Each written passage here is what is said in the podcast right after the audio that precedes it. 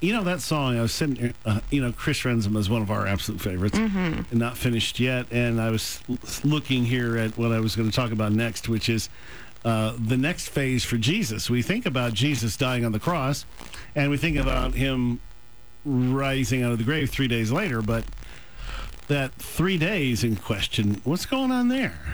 Because you know, technically speaking, he says it is finished Right, right. and it is definitely finished. And yet, there's something else he has to do for three days. So he's to tell to tell us that he is finished. He's finished the work of our salvation. But there's something else he has to do that has nothing to do with our salvation, but it does have to do with the salvation of those who came before. And that's what those three days are for. So we're, this is called out of the grave. All right. So um, Jesus fulfilled 353 prophecies. And now he's in the grave. And who is he in the grave with? He's gone down into Hades, the Bible says. So if he's fulfilled 353 prophecies, those prophecies were made by prophets who had died now. So he's now in a room with all those prophets whose prophecies he fulfilled. He's on a mission. See, he's got to fulfill a 4,000 year old promise that he made to Adam and Eve. Imagine when Eve saw him walk into that dark place where she had thought of her failure. I mean, you think about how long we suffer with our own failures. She thought about it for millenniums here. Hmm. Everyone recognizes her and Adam. They're the cause of every single death in the room. And he can walk in and say, you know, as promised, that snake has been crushed. For you, for every woman who came after you, for every man, death no longer holds victory over you. There's a new garden with only one tree, and no serpents will ever come in. Now, tell them who I am. And so you have a room, probably a very large room, filled. And you know, a synagogue isn't like a church. It's not a sermon, it's a discussion. The room is filled with prophets who declared 353 ways that Jesus was going to die and rise again. John the Baptist can declare, he's there, Behold the Lamb of God who takes away the sin of the world, in case there was any question. Because you see, you're talking to Moses, you're, you're talking to Enoch, you're ta- well, not Enoch, he, he was actually went to heaven. But uh, you're talking to Daniel, you're talking to everyone who died through all of those years, to all the ones who wandered in the desert all those who from all the sons of jacob they're all there. But none of them unless they've been alive for the last 30 years or 33 years know jesus. They need to put their faith in jesus so they can only do that by coming to know him. So you have all of these. Adam and eve can say yes that's the guy. He walked with us in the garden. Moses can say he's the one that made my face shine. Shadrach is the one who walked with us in the fire David remembers his vision. They pierced my hands and my feet. I can count all my bones. They look and stare at me. They divide my garments among them, and for my clothing they cast lots. That's the vision I saw. Isaiah would say, He's the one born of a virgin. I remember this. Surely he was born of griefs and carried our sorrows. Yet we esteemed him stricken, smitten by God, afflicted. But he was wounded for our transgressions, he was bruised for our iniquities. The chastisement for our peace was upon him, and by his stripes we are healed. Imagine the prophets saying all of that and, and recognizing the very words they spoke. All we like sheep have gone astray. We've turned every one to his own way, and the Lord has laid on him the iniquity of us all. It's a three day long sermon of sorts, so that millions who have longed to worship Jesus, but were born before he was, can finally do it. But eventually it has to end because Jesus has one more job to do because he is the real high priest.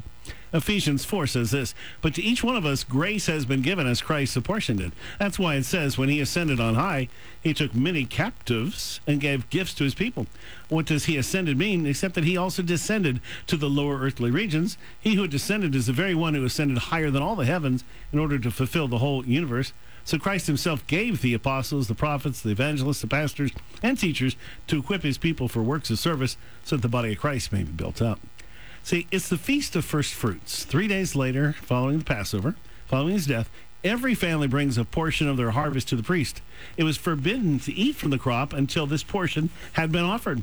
The priests have all got up early, and they went into the fields to offer the wave offering. They hold up these sheaves of barley and wave them towards heaven to thank God for his provision that will come this year. But this year, the harvest is a little different. Matthew 27 The earth shook, the rocks split, and the tombs broke open. You see, Resurrection Day isn't just about the tomb of Jesus opening. The bodies of many holy people, or saints, who had died were raised to life. They came out of the tombs after Jesus' resurrection and went into the holy city and appeared to many people. See, these saints of old are the first harvest. They've been waiting for this moment when they could walk with God in their purpose. When Jesus stepped out of the grave, the gravestones on the Mount of Olives began to shake as dead men walked around Jerusalem on their way to heaven with Jesus. It's the Feast of First Fruits. The verse says that saints were appearing to people. How did they recognize Moses and the rest of them to know they were saints? They've been dead so long, they never met Jesus. They can't stop preaching. Thousands of priests are in the field. They're waving sheaves of barley. For the first time, millions of dead people are in the field and they're waving back. That had to be a moment to remember. They just told their kids the story of Moses and Joshua and Jericho as part of the Passover meal. And suddenly, there's an earthquake and the rocks are falling and dead people are walking around them and they're with the original people who walked out of Egypt. And all they have is barley in their hands standing. I just see that vividly. Jesus stays in the cemetery long enough to tell Mary, Don't touch me, I haven't gone to the Father yet. He has to present the first fruits wave offering. But he waits because they aren't the only first fruits. Mary and the disciples are first fruits, and he wants them to know he will be right back. 1 Corinthians 15, but Christ has indeed been raised from the dead, the first fruits of those who've fallen asleep. You see, he's the real high priest, and all the dead people are his wave offering that he's taking into the field to present to his Father, and then he'll bring them into the heavens. Now, picture Exodus 12 as the host of the Lord leave Egypt for the promised land. Here's how it was described. And it came to pass at the end of the 430 years, on that very same night, day, it came to pass that all the armies of the Lord went out from the land of Egypt. The host is now leaving Hades for heaven. See, we wonder why thousands were saved at Pentecost a month or so later, and why a great revival breaks out that led to persecution. Well, just when they finally go get this whole walking dead out of their minds, 50 days go by, they have to come back for the Feast of Pentecost. And what do they see in the streets? The Jews that are now followers of Jesus running amok, speaking foreign languages, and they have tongues of fire above their head. And that man has fire shooting out of his head? And what are they saying? You killed Jesus. Repent and be baptized. Well, after that experience for the last 50 days, yes, please. It's it's a very logical thing. It makes sense because of what actually happened and was going on there. So that's a lot behind the scenes, kind of stepping behind the curtain perspective. Coming up, what is the second Exodus?